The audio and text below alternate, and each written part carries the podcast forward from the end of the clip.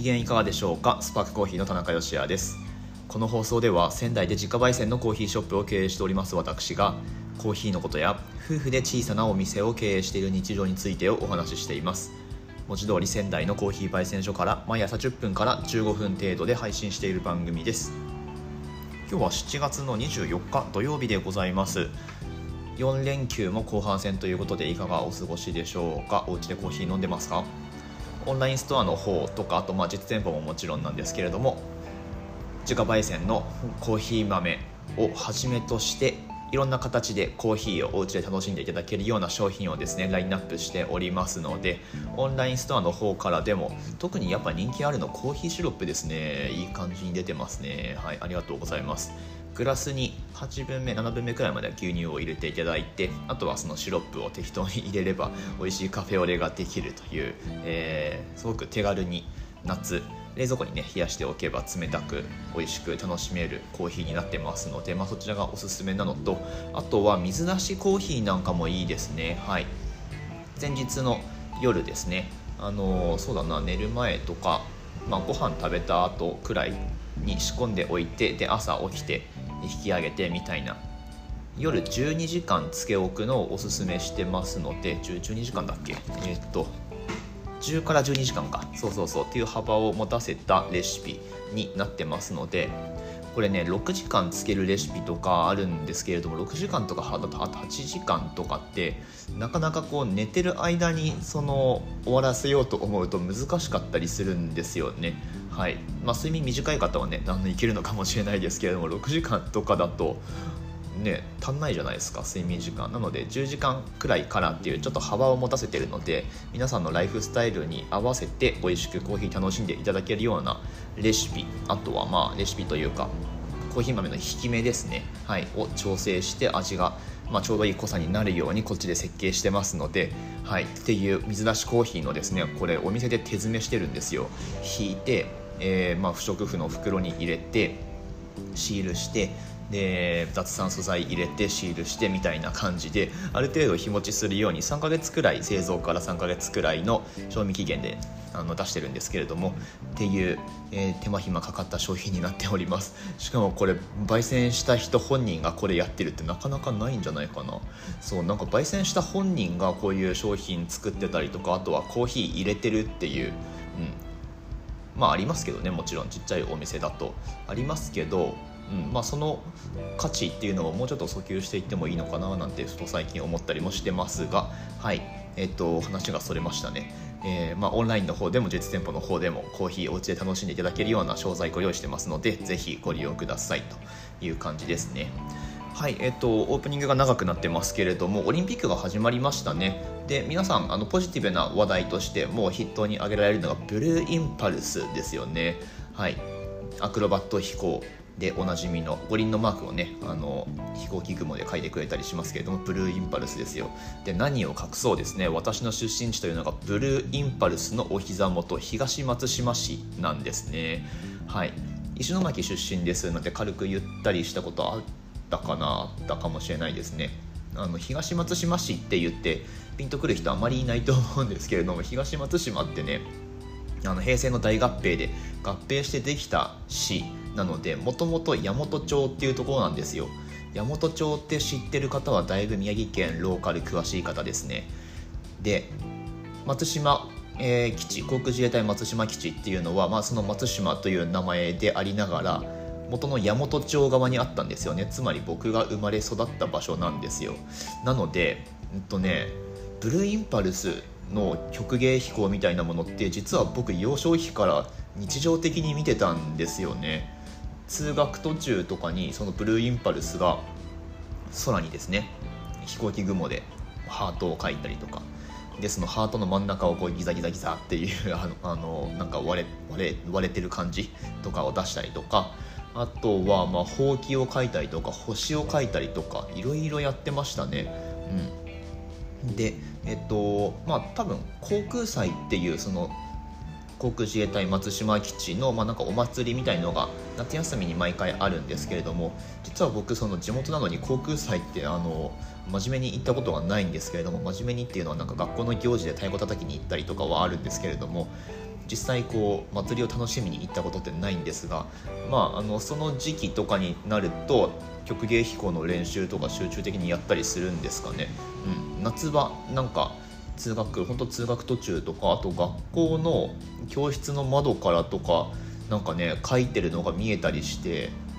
でまあクソガキだったんで「おおすげえすげえ」とか言ってみんなして窓際行ったりとか っていうのを、まあ、結構日常的にやってましたね。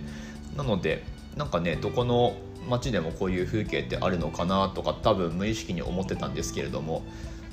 だんだんこう大きくなるにつれてですねどうやら僕が育った町のこのブルーインパルスってすげええこれ日本で1チームしかないの？この何？アクロバット飛行のチームみたいな。あのっていうことに気づいて、うん、で今すごくなんか誇らしい気持ちでおります。はい。あの出身地をね言う時に山本町ってなくなってしまってるのでまああの石巻出身ですとか実際高校も石巻高校っていうところなんでそういうふうに紹介することが多いんですけれどもあそっかブルーインパルスのある町ですっていうふうに言えばいいんだっていうふうに最近気づいて、まあ、ただそういうふうに自己紹介をする機会があまり最近ないんですけれども あの今度ね出身どこですかって聞かれたらそういうふうに答えようかなって思っております。はいどうでもいいオープニングトークでしたね。もう6分半になってしまった。今日の内容がですね、うんと、おすすめのドリップケトル予算別参戦っていうことでお話ししてみようと思います。いきなりビギナー向けのコーヒーのお話になりますけれどもぜひ最後までお付き合いください。この番組は小さなお店を応援するあなたを応援しています。はい、ドリップケトル予算別参戦ですね。あ、予算一番高いものに関してはビギナー向けっていうわけでもないのかな。えっと、またしても、これネタ元というか、まあ、着想はジェームズ・ホフマンの YouTube なんですけれども、ジェームズ・ホフマンの最近、最新の動画だと、えっと、テンパラチャーコントロールグルースネックドリップケトルみたいな感じですかね。あの、温度設定できる、温度調整できる、で、グースネックっていうのは、まあ、あの、何？グースってガチョウですか？あの細口の細く注げるタイプのケトルを何種類くらいかな？78種類くらい比べるっていう動画を出してたんですけれども。まああのそれのなんだろう日本語訳と僕の解説みたいな感じでこの音声撮ってもよかったんですけれども、まあ、日本で展開していないモデルも結構多かったので、まあ、あのそういえばケトルに関する話ってあんまりこの放送でやってなかったなと思ったので今日ケトルについて僕の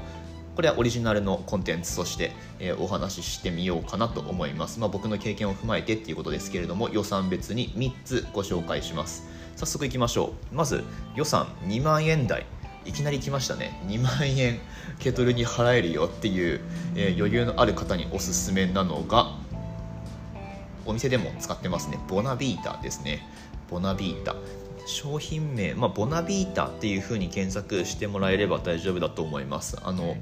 「ボ」とか「ウ」に点々とかじゃなくて普通に今カタカナで「ボナビータ」って検索してもらうと商品出てくるので、はい。えーまあ、それで見ていただきたいんですけれども。えっと1リットルモデルだと今大体2万円ちょっとですね。2万,、えー、2万670円ですね。はい。でこれ何がいいかっていうとまあ設定した温度でピタッと止めてくれるんですね。どういうことかっていうと、まあ、例えば90度とかって設定するとその沸騰させるんじゃなくって90度のところまでぐーっと上げていってでそこで止まるんですよ、うん、でこれがまあコーヒーこだわって温度とかにこだわって入れる方にとっては結構重要な機能だったりするので、うん、これはおすすめですね。でボナビータのいいところ、まあ、細かくいろいろあるんですけれどもこれね比較されるのがよく比較されるのがボナビータよりも後発なモデルになるんですけれども違う会社が出しているものでブリューイスタっていうやつですね。ブリューイスタもま同じような形をしていてでデザインがちょっとこっちの方があのまあ、取っ手とかあとベース蓋の取っ手のところとかが、まあ、木製だったりとかあとカラーバリエーションがあったりとかで、えー、まあなんだろうなその外観気にされる方にとってはそこは嬉しいポイントだと思うんですけれども、はいまあ、機能的にはほぼほぼ同じです。でジェームズ・ホフマンの動画でボナビータとブリューイスターについての解説というか彼の見解としてはブリューイスタの方がいいって言ってたのかな、うん。まあ、彼的には好みだということなんですけれどもあの僕どっちでもいいと思います。ブリューイスタもあのお店で使ってはないですけれども触ったことはあるのでどっちでもいいと思うんですけれどもはい。えー、温度調節ができるっていうところとあとはまあその細口のケトル若干注ぎやすさというかお湯のその出方で微妙な差はあるっぽいんですけれども家庭で使う分にはまそこまであんまりえ気にすることもないのかなっていうふうに思っています。で何より価格なんですよ。ブリューイスタの方が6リットルあごめんなさい。0.6リットルモデルで2万4200円。これをどう見るかですよね。0.6リットルなんですよ。なので、うんとまあ、2杯分入れたらそれで終わりっていう感じですよね。うん。まあ、家庭で使う分にはねコーヒー入れるだけだったら十分なのかなっていう気もしますけれども、はい。まあ、4000円くらいの差が出ますよという感じですね。で経験上あのボナビータあのまあ、お店で使ってるとね壊れることってよくあるんですけれども まあそもそもこの手のやつってお店であの積極的に使うっていうことを想定あんまりしてないと思うんですよね。で、うんとまあ、ボナビータ6年くらい使ってるものもあります。うちのお店で。なのでそうそうあの普通に家庭で使う分には壊れるものではないと思うし逆にブリューイスタの方でちょいちょい壊れるっていうあの話を聞いたことがあります。はい、なので僕のまあ感覚値としてはボナビータの方がまああの無難かなっていうふうに思いますこの手の高価格帯の温度調整付きのケトルとしてはボナビータがおすすめでございます。っていう感じですかね、まあ、ざっと概略しゃべりましたけれども、えー、12分か。サクサクいきましょう。次。予算一気に下がります。5000円以下。5000円以下のケトルで言ったらえっとねまあ、この価格帯だといろいろあるんですよね。いろんなところが多分出していてえっとなんだろうな。雑貨屋さんに行ったら結構バリエーションあると思うんですよ。あとは放浪タイプのやつとか、えっと、ステンレスタイプのものとか素材もいろいろ選べるとは思うんですけれども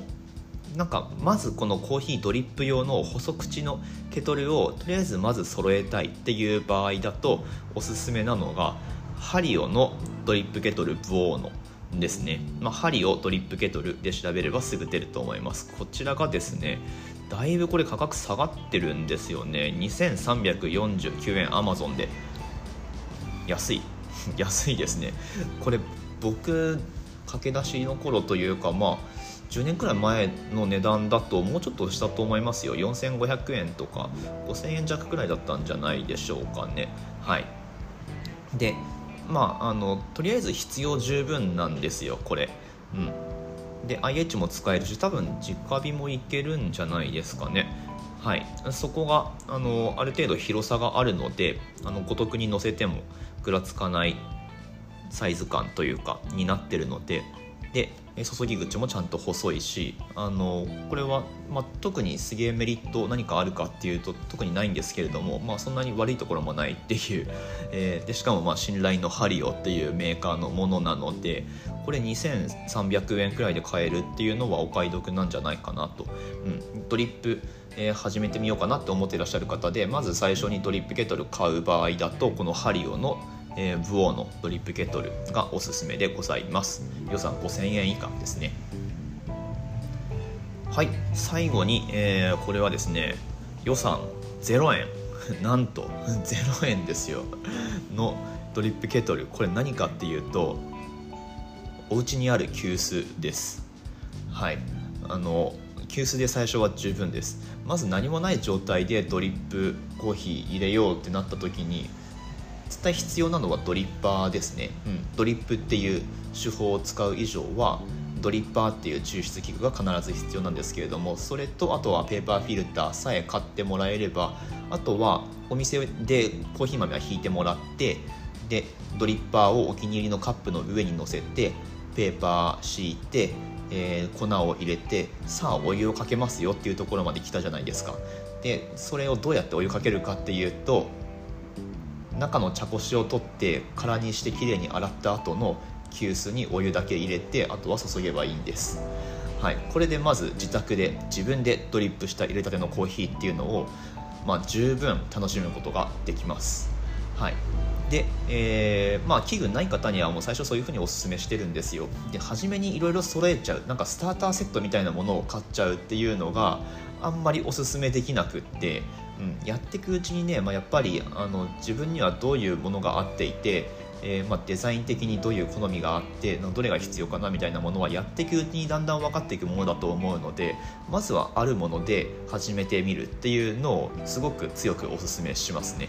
でこの急須の場合だと、まあ、一応オプションもあってまあ急須によってはうまく注げないものなんかダバダバこう垂れてきちゃうやつとかもあると思うんですけれども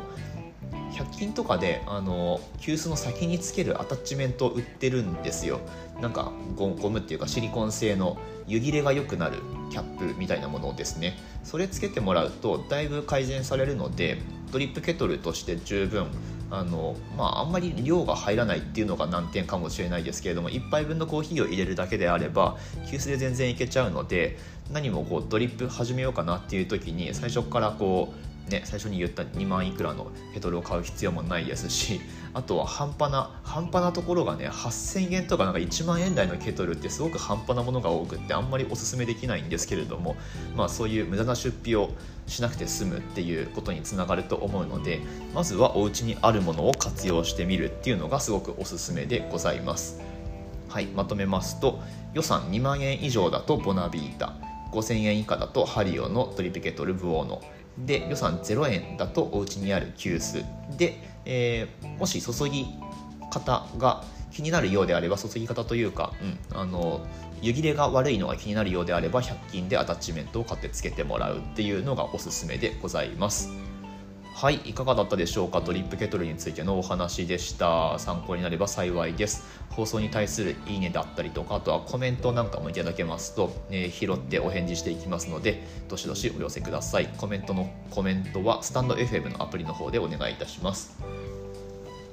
はいということで連休中はやっぱりポッドキャストの再生回数が落ちますね、うん、皆さんねやっぱり通勤を今されてないっていうことだと思うんですけれどもまああの平日戻ったらまたねあのまとめて 聞いていただくでも全然いいですしなんかそういう使い方されてる場合が結構多いみたいですね。ロングドライブのお供に、えー、なんか暇つぶしにこういうね特にめちゃめちゃこう有益な情報を流してるっていうわけでもないところが逆に使いやすかったりもするのかななんて思ったりしてますけれどもはいまあお好きなタイミングで聞いて楽しんでいただければいいのかなと思っております。引き続きフォローしていただけますと幸いです。それでは明日の放送でまたお会いしましょう。美味しいコーヒーで一日が輝く。Good Coffee Sparks Your Day スパークコーヒーの田中でした。